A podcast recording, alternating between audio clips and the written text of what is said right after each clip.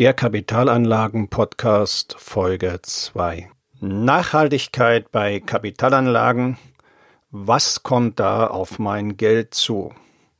Zu diesem Thema im heutigen Podcast.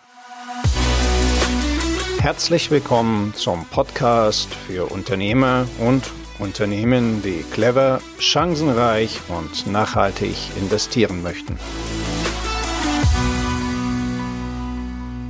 Ja, Nachhaltigkeit bei Kapitalanlagen. Was kommt da auf mein Geld zu? Nachhaltigkeit ist ein Megatrend und in aller Munde. Fragt man allerdings drei Menschen, was sie unter Nachhaltigkeit verstehen, so wird man wahrscheinlich vier Antworten erhalten. Da erstmal die Frage, was bedeutet überhaupt Nachhaltigkeit? Das Wort an sich stammt von dem Verb nachhalten ab und hat die Bedeutung längere Zeit andauern oder bleiben. Der Begriff Nachhaltigkeit geht auf den Anfang des 18. Jahrhunderts zurück. Nachhaltigkeit wurde damals im Sinne eines langfristig angelegten, verantwortungsbewussten Umganges mit der Ressource Wald oder Holz verstanden. Im alltagssprachlichen Gebrauch geht es um etwas, was noch lange Zeit andauert, besteht oder nachwirkt. Allerdings ab 2009 taucht der Begriff als Synonym für enkelgerecht auf. Seit 2010 und verstärkt seit 2014 wird er auch in der Politik außerhalb des grünen Spektrums und auch in der Nachhaltigkeitsstrategie der Bundesregierung verwendet. Die deutsche Nachhaltigkeitsstrategie in der Neuauflage von 2016 ist überschrieben mit dem Slogan Der Weg in eine enkelgerechte Zukunft. Was bedeutet das nun aber für meine Kapitalanlagen? Nun, es werden für Kapitalanlagen bestimmte Kriterien festgelegt und das sind die sogenannten ESG-Kriterien. Ja, ESG ist so ein Fachbegriff. Für was steht das? E steht für Environmental, also für Umwelt, S für Social, für Sozial und G für Governance, für Führung.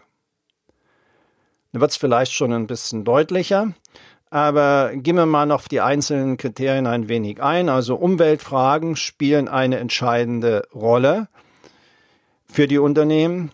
Also wie gehen Sie zum Beispiel äh, mit Betriebsabfällen um? Sind diese Betriebsabfälle gefährlich oder ungefährlich? Gibt es giftige Emissionen? Oder wie stellen Sie sich der Frage des Klimawandels? Oder gibt es im Unternehmen wettbewerbswidrige Praktiken? Spielen zum Beispiel Bestechung und Betrug bei der Beschaffung von Aufträgen eine Rolle? Wie geht das Unternehmen mit der Datensicherheit der Kunden um? Wie sind die Produkte? Sind die Produkte sicher? Welche Qualität haben die Produkte? Produziert das Unternehmen im Ausland? Stellt sich die Frage nach den Menschenrechten. Das sind alles so eine, ein paar Punkte, die ich hier nenne, um das ein bisschen bildlich zu machen.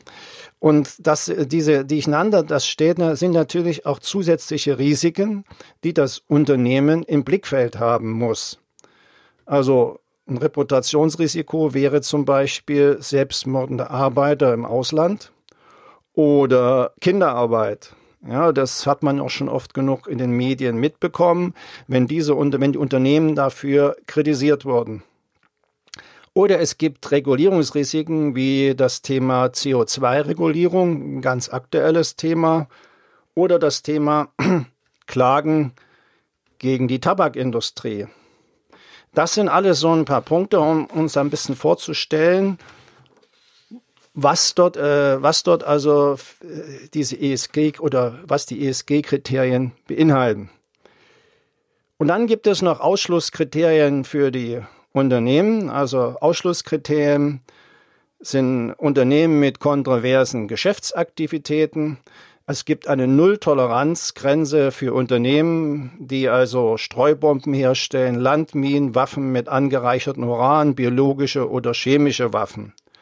Es gibt dann eine Reihe von minimalen Toleranzen oder geringen Toleranzen.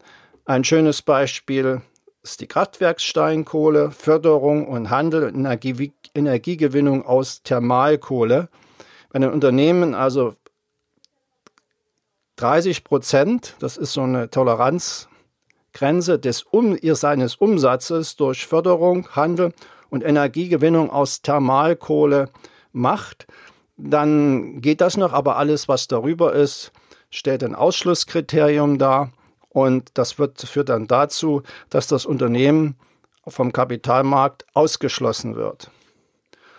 Und daran deutet sich schon an, welche Auswirkungen das auf Kapitalanlagen hat. Die Finanzinstitute, Fondsmanager und so weiter gehen natürlich einher und prüfen die Unternehmen, die sie also in ihrem Portfolio haben, genau nach diesen vorgegebenen Kriterien. Und wenn die Unternehmen diese Kriterien eben nicht erfüllen, werden sie entweder ausgeschlossen oder, oder erfüllen, also die Negativkriterien, dann werden sie eben ausgeschlossen. Oder, wie gesagt, es wird mit den Unternehmen gesprochen, sie bekommen Zeit für die Veränderung und dann müssen sie eben diese Bedingungen erfüllen, um letztendlich wieder in den Fonds oder bei dem Finanzinstitut mit als Kapitalanlage angeboten zu werden. Jetzt stellt sich natürlich die Frage für den Anleger, inwieweit sind nachhaltige Anlageprodukte dann überhaupt noch interessant für mich aus Renditegesichtspunkten.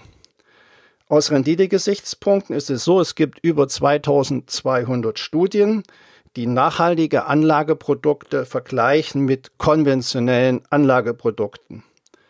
Das Ergebnis all dieser Studien zeigt, dass es keinen negativen Zusammenhang zwischen Nachhaltigkeit und finanzieller Performance gibt.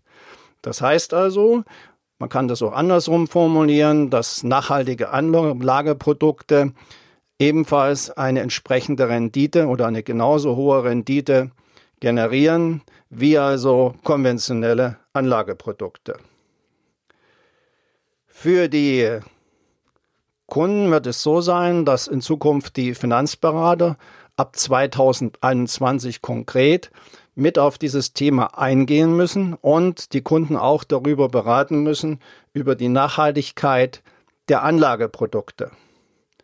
Es gibt dort also ein breites Spektrum an, an Möglichkeiten, bis hin auch, dass man ausschließlich in den grünen Bereich investiert. Und da zeigen auch die Ergebnisse, dass also dort attraktive Renditen möglich sind.